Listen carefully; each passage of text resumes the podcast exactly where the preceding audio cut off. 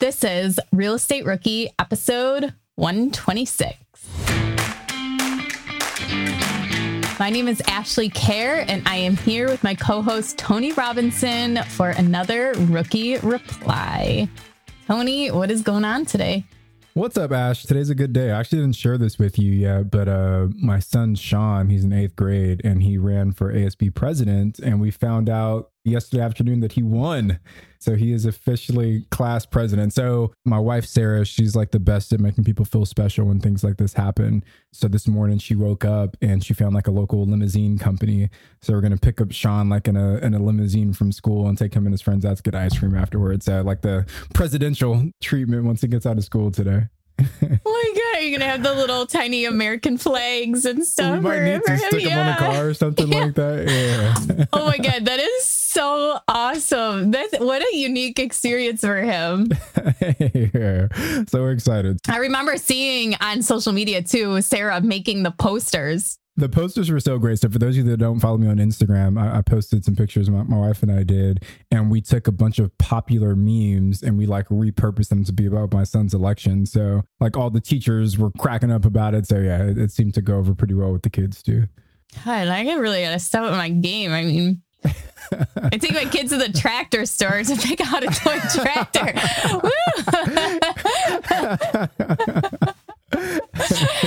oh man, that's awesome! I'm so glad he won. Oh, that's so great. Well, I appreciate that. Yeah, I guess the only other thing we uh, we're about to list our first Joshua Tree flip. So this will be a, a turnkey Airbnb that we're selling uh, in Joshua Tree. I'm sure by the time this one airs, we'll probably already have it listed. But I'm excited to kind of get into that business, and I think there's a lot of opportunity for us there to use our resources and our expertise in that market and and kind of build a more turnkey product for investors that want to get started in short-term rentals but don't quite want the headache of having to, to rehab a, a property. That's awesome. I, I can't wait to see uh, how fast and how well it sells. The last property you sold i mean that was what a hundred thousand more than what you bought it for a, a year before that? That's awesome. Yeah yeah. I actually just closed so last Friday, so four days ago, on my flip, my first flip accidental flip. And uh, so I picked up the check yesterday and it was exciting. Yeah, one of the things that people always like, not hate on, but one of the things that, that people always say when it comes to like flips is like, oh, flipping's cool, but you have to pay a lot of taxes. Now, let me let me ask you, Ashley, like when you got your check, did they immediately withhold the taxes from your check and say, hey, we're keeping 40%? Or do you as the investor have the opportunity to take the entire check and then based on how you land at the end of the year with your entire business is when you pay the taxes on that flip? Yeah. Well, you can pay estimated quarterly taxes, but no money comes right out of it. You'll pay that at the end of the year when you file your taxes or make quarterly payments. But since my husband is a farmer, um, we don't have to make estimated payments based off of our income. But as uh, the real estate income grows, we'll eventually have to make those quarterly. Well, probably this coming year, we'll have to make those quarterly estimate payments based off of that income. But the good thing too is that, and this is what I'm working with my CPA on, is like if you get designated as a real estate professional, then the losses that you make from your rental properties can offset your active income. And things like flipping, things like wholesaling, those are considered active income. So if you do a good job of managing your write-offs, your depreciation, and things like that from your, your rental properties, then your tax liability on your things like flipping and wholesaling can get dramatically reduced as well. Yeah, and that's like a, a thing we can use too for the farm income too, be able to offset it against the farm income to our rental. Yeah. Now we're not CPAs, right? So go talk to your CPA, get that checked out first. But you know, I just I hear so many people say that they're like, "Oh man, flipping's cool, but you pay so much in taxes." And it's like, okay, there there are ways to leverage your entire real estate business to legally and ethically reduce your tax liability. Yeah, but also you factor that in when you do the flip. Like you can run that as part of your numbers. Okay, this is what I'm actually going to net after I pay taxes on it. And that number still may be way better than the zero you had before you did the flip. right. And if you're working in W 2, you're paying taxes anyway. Right. right. So it's like yeah. you, you should be used to that, you know? Yeah. The difference there is that you're paying self employment tax. So doing the flipping compared to if you have a W 2 job, the company you work for is paying that self employment tax for you or the employee tax, whatever. Yeah, we're definitely not CPAs. Actually, yeah. I, I, don't know if I've ever said this before, but well, I was an accountant. Most of you know that for like six months because I hated it after college and I quit. But I did take one part of the CPA exam. I can't even tell you what part it was, but flunked it, failed it. and that was even more Which of like, you- I, like it is a really hard exam to take, supposedly people say, but it, so I took one part of it and I failed it. I can't, I don't, I don't think I flunked it. I don't remember exactly what the score was, but I did not pass. And I think that was even more motivation for me to quit and like decide that this yeah. was accounting was not for this me. Not for you. Yeah. Cause I like to succeed. Yeah. I mean, but six months, you know, hey, you, you gave it your best shot. But let, let me ask you this, Ashley. What was the shortest time you ever spent at any job? It was the only job I ever got fired from. it was when I was home from when I was home from college. I started working at a waitressing in a restaurant. So all through high school, I worked at like a dive bar restaurant as a hostess, wasted, uh, wa- wasted hostess and waitress. And it was just like a tight knit group of people and like super like casual. There's no expectations, whatever, just fun.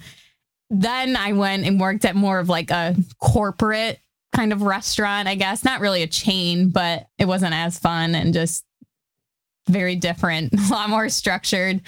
And it was there was a two week probation period. And at the end of the two weeks, they said to me that I did not smile enough and they were not going to hire me on. it was just so funny because if we look at Ashley today, it's like you're one of the smilest people that I've ever met. So they missed out. Their loss. That's how miserable I was at that job. That's that's what it was. Yeah. Right?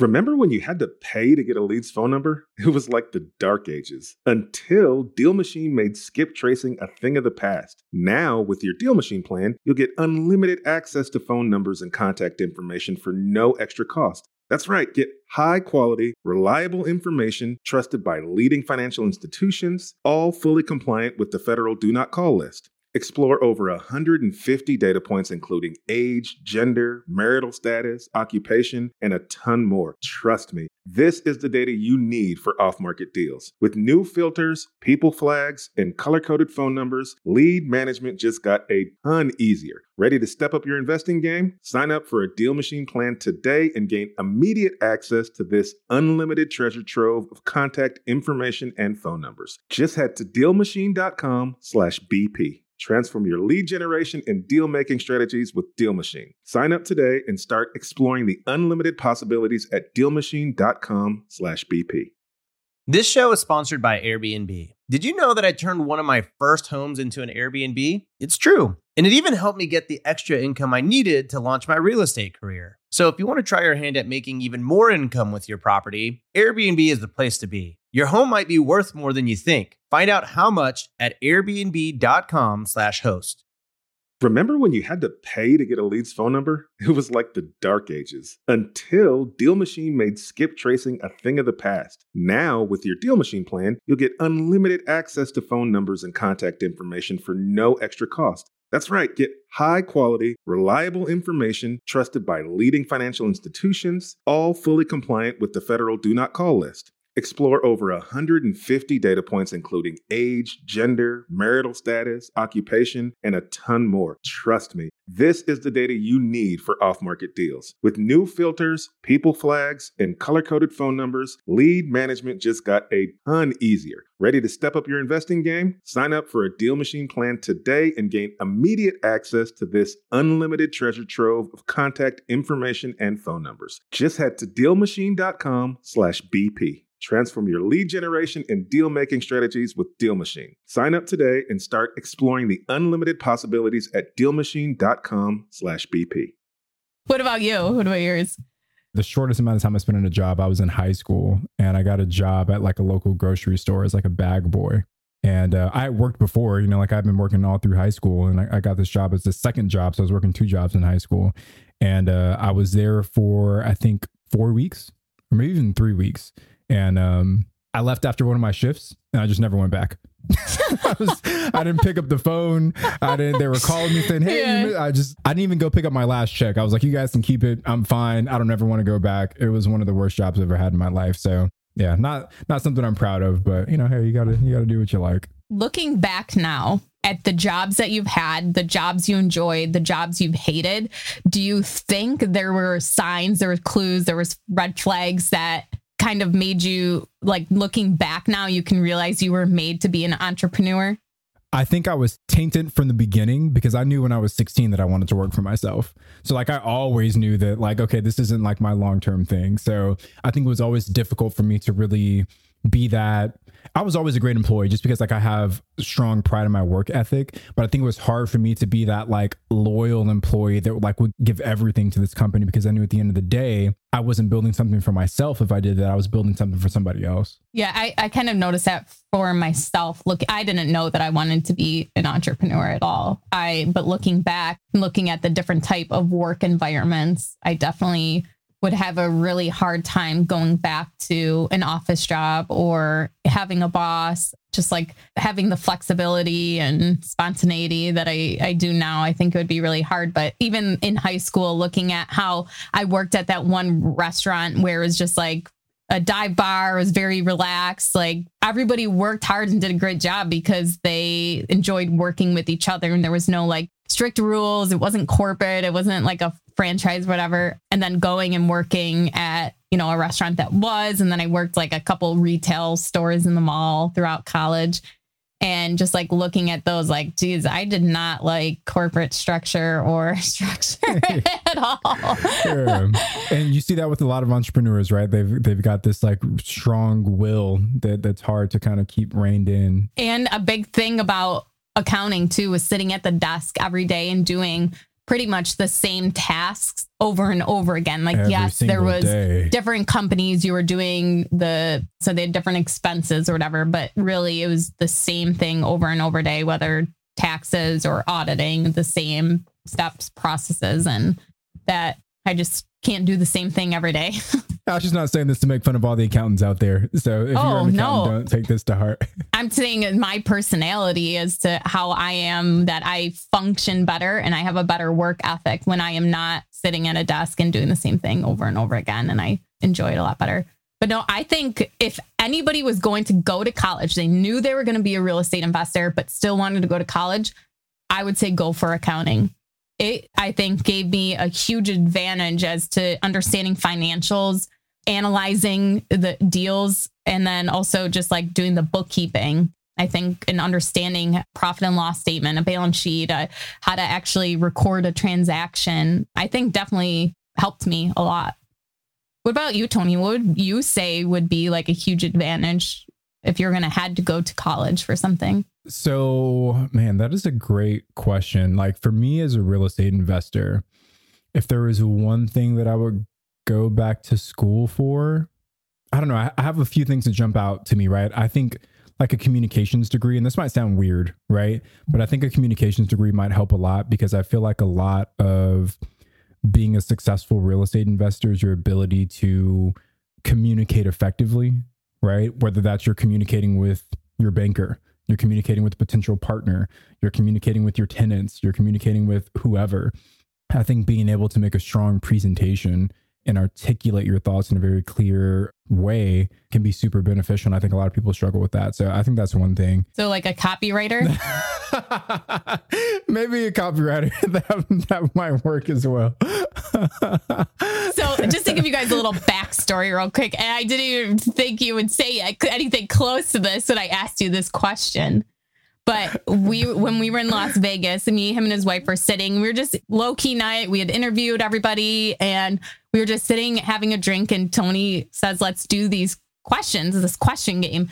So it's like instead of 20 questions, it's like 100 questions, but it's like super deep thought things. And one of the questions was, what was it? Like if you could Like, be you could have any Oh, if you could have any superpower, what would it be? And I can't remember what me and Sarah said, but it was like invisible or like superhuman strength. I don't know, something. And he goes, he says copywriting. Copywriting would be his superpower that he would have. Just a little insight into the real Into Tony brilliant Robinson. Tony Robinson. and I stand by that answer. I still stand by it. But that is such a good answer, though. Communication. Going for that because think about content creation, how valuable and what a tool that is, even for real estate investors today. I think about how many opportunities and connections, and we actually have an episode coming up. I think it's episode 118 Oh no, we already did it. You guys already listened to it. So go back if you didn't listen to it already. Katie on episode 118. It's a Saturday episode talking about social media and like the benefits of that and having really good descriptions when you're doing a post and really getting across what you're trying to say. So that is a good point. What was the other thing you were going to say before I rudely cut you off? No, no, no. We're, we're good. I, I, think yeah. So the communication piece is good. I think, like you said, the the financial aspects, whether that's accounting, whether that's even like economics or finance, I think anything like numbers related is super beneficial. I think the last one that I was saying, and this one's kind of like out of left field too, but I think like an engineering degree would help a lot as well. And here's why. Like I started off my undergrad as an engineering major, and one of the things they pressed into me during my undergrad is that college for engineers isn't necessarily about giving you all of the technical knowledge that you'll need to be a successful engineer because you get that on the job. What college is really about is teaching you to think critically and solve really difficult problems. And I think that skill set, if you really hone that over four years, that's going to serve you probably far and above any copywriting analyst, financial, whatever. Like being able to see a problem, think about it in a logical way, systematically break it down and then go after correcting that problem, I think that's a that's a huge ability and, and skill set to have. Tony, that is such a good point. And that's really interesting too, because my brother was over for the football game the other night and he's a senior in high school. And he said that he wants to go to school for engineering. And all of us were like, no, don't go to college. It's a waste. Like, work with Ashley or go do this with dad and all these things. And, but he said he wanted to go for engineering. So it's interesting you say that. Yeah. But yeah, problem solving is definitely a, a valuable skill and asset to have. Well, we're, we're like halfway through the episode. Hopefully, I haven't lost everybody. We haven't gotten like to the meat and potatoes, but I think we dropped some good gems along the way. right? I mean, th- that could have been our meat and potatoes. I mean, just a That's real true. estate just... rookie reply ramble. well, what do you? I mean, should we cut it there, or should we go into what we want to talk about, or do you feel like we dropped enough knowledge today? Is there anything else we wanted to like finish off with this topic? Like, okay, here's a question for you to keep it going. If someone is not sure like the path that they're a young person right now, or maybe they're starting over in their life and they can do whatever they want. How do they decide what type of job or, you know, maybe they're not ready to be a full time investor yet? How are some things, and not even just like the learning how to become a problem solver, the job itself, but how do they figure out what job they would actually enjoy doing? Like how we talked about, I enjoyed like a a freer, looser environment and s- compared to like a corporate structured environment. And I worked better in that. That's a really good question, Ashley, and a deep one because I think it hits at a lot of I wouldn't say lies, but maybe like misconceptions that people have about their working career. I think for me, the purpose of my W 2 job was to help me achieve my goal of becoming an entrepreneur. My goal of my W 2 job was never to let that be my source of passion in life. It was never to be my source of, of fulfillment in life. It was really there to help me achieve my goals of one day working for myself. So for me, I had a big focus in my W 2 job of how do I quickly grow the income that I'm receiving from my W 2? So I busted my ass. I switched companies. You know, I, I continued to bust my ass. I got promotions, saved a lot of money. And it was that foundation that I was able to build financially for my W 2 that allowed me to kind of step full time into real estate investing. I think there are some people that, and understandably so, because I feel like society kind of really pushed this idea, but there, there are a lot of people that think that their W 2 job has to fulfill so many different parts of their life, right? It has to be their passion. Like their job should be the thing that like gets them up out of bed every day and they're like, oh my God, I love what I'm doing. But really, if you can say, maybe I don't love this job, but I understand that by me stepping into this position, it's going to help me get to something I love. I think that's where you can kind of muscle through a lot of things that, that happen. So for me, I think ultimately depends on what your goal is, right? If your goal is to buy a bunch of rentals, you're probably going to need a decent amount of capital at least to get started. So can your W 2 job help you achieve that? right? Like David Greene always talks about when he was a cop, he was busting his ass as a cop, working all kinds of crazy overtime, paying cash for all these houses, and eventually had this snowball going. And then he was able to step away. So it's like, can you follow that same kind of path for yourself? Because I think so often people get caught up in trying to find a W 2 job that fulfills all of their passions that they end up kind of underselling what they're really capable of. I don't know. Does that make sense? I'm maybe I'm rambling. I don't know. It does. So having a why and having a goal outside of your W 2 can drive you to survive your W 2 is having that thing to focus on is this is why I'm working the W 2. This is why I'm grinding so that I can focus on and not even caring if you enjoy it or not because you're going to enjoy the end result. And the end result is going to be that you can step away because of your real estate investments before you can step away if you rely on your pension at age 65 or something like that and fo- having that why to focus on. That's interesting because you hear it so much as to this is why you're hustling and grinding at night or early mornings on your real estate business because of your why but you don't really hear people talk about oh you're hustling and grinding at your day job because of your why. So it's kind of like those two things you have to balance them out and make them both be reasons that get you closer to your goal and your why. Yeah.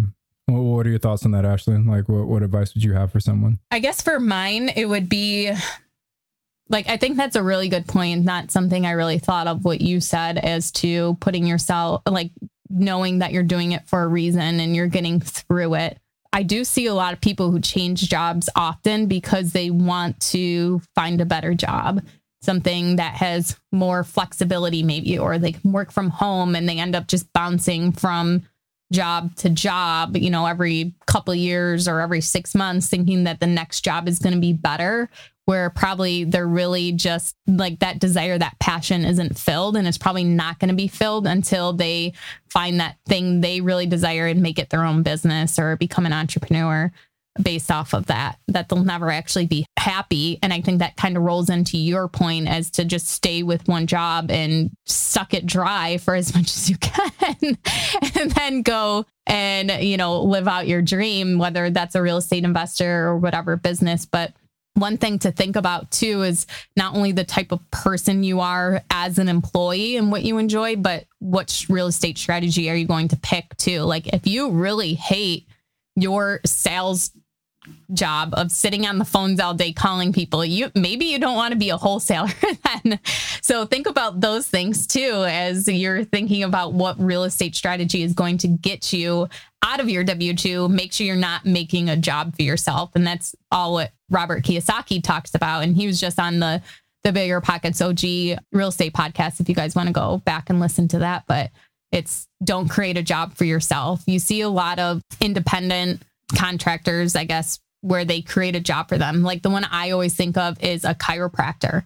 So yeah, they, they start their own business. Yay. But they're only making money if they're working. It's a job. They have to go there every day. They have to show up. So different things like that, where if you're building a business or you are an investor, you have people who are doing those tasks for you and it can run without you. And that's kind of the ultimate goal for me, at least, where I get to decide what I want to be involved in. And then there's other people to pick up the slack when I decide last minute, hey, I'm not going to be available for a month. Right. Take this off my plate. I think the only other thing I'd add, Ashley, is, and I'm talking directly to the listeners right now, is that there's probably a lot of you who have a day job that you are not super passionate about.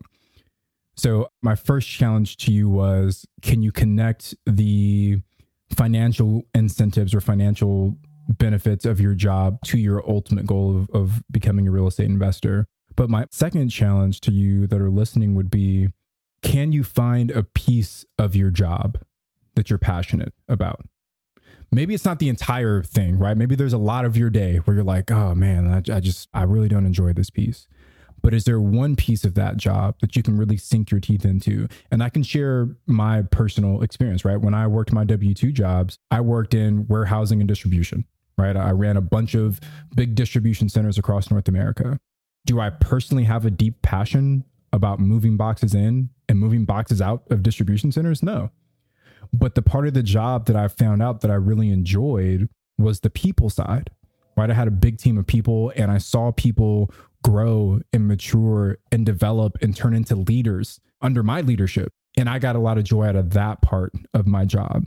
So for those of you that, that are in that similar position where maybe you don't like moving the boxes in and out, can you find a different part of the job that does touch your passions, that does pique your interest, that kind of keeps you engaged and motivated long enough to work that job to help you get to your ultimate goal of becoming a real estate investor? Yeah, that's such a great point. And think about like just say that was your kind of even your motivation as to like to keep doing it because you'd see these people succeed and move up in your company and change and that would give you motivation to keep doing it and keep you inspired. So kind of looking for those things in it too as to is there something in that job that almost challenges you? So for example, in Tony's situation, like if he has an employee watching him grow and say, okay, let's see if I can help this employee do it and, and move on up. So yeah, that's awesome. Okay. Well, I'm spent. do you know what do you know what that's from? What movie? Uh is it Tommy Boy? No. No, no. Austin Powers. Okay. Yeah. I'm and I'm spent. I tried to watch Austin Powers with uh, with my son like a couple weeks ago, and like three minutes in, I was like, okay, this is not the right movie to watch with him, at least not yet. So I have to turn it yeah, off. no, no, no, not appropriate. Yeah. oh, that's like. So, have you ever seen it though? Yeah, yeah, yeah. I've seen I've seen all the Austin Powers. Oh, It's okay, been a okay, while. okay, It's been yeah, a yeah. while, so Yeah, now that you know Tommy Boy front and back, I gotta find new movies to quote to keep you on your toes. yeah. Please send movie suggestions for me to train Tony on at Wealth from Rentals on Instagram. Thank you guys so much for joining us for the Rookie Reply Ramble with Tony and Ashley. And we will be back on Wednesday with a guest and get to hear their story about real estate investing. Thank you guys so much for joining us. I'm Ashley at Wealth from Rentals, and he's Tony at Tony J. Robinson on Instagram. We'll see you guys next time.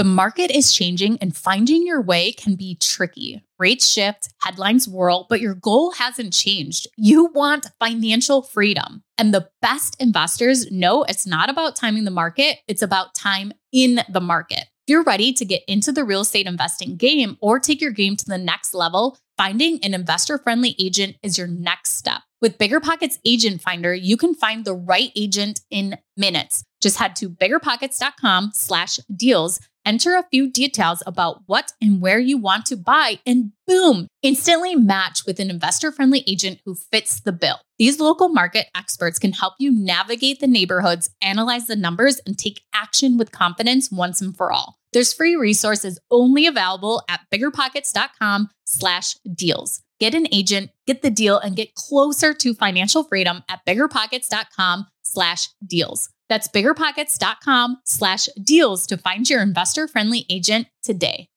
The content of this podcast is for informational purposes only. Past performance is not indicative of future results, and all host and participant opinions are their own. Investment in any asset, real estate included, involves risk. Use your best judgment and consult with qualified advisors before investing. Only risk capital you can afford to lose. Bigger Pockets LLC disclaims all liability for direct, indirect, consequential, or other damages arising from reliance upon information presented in this podcast.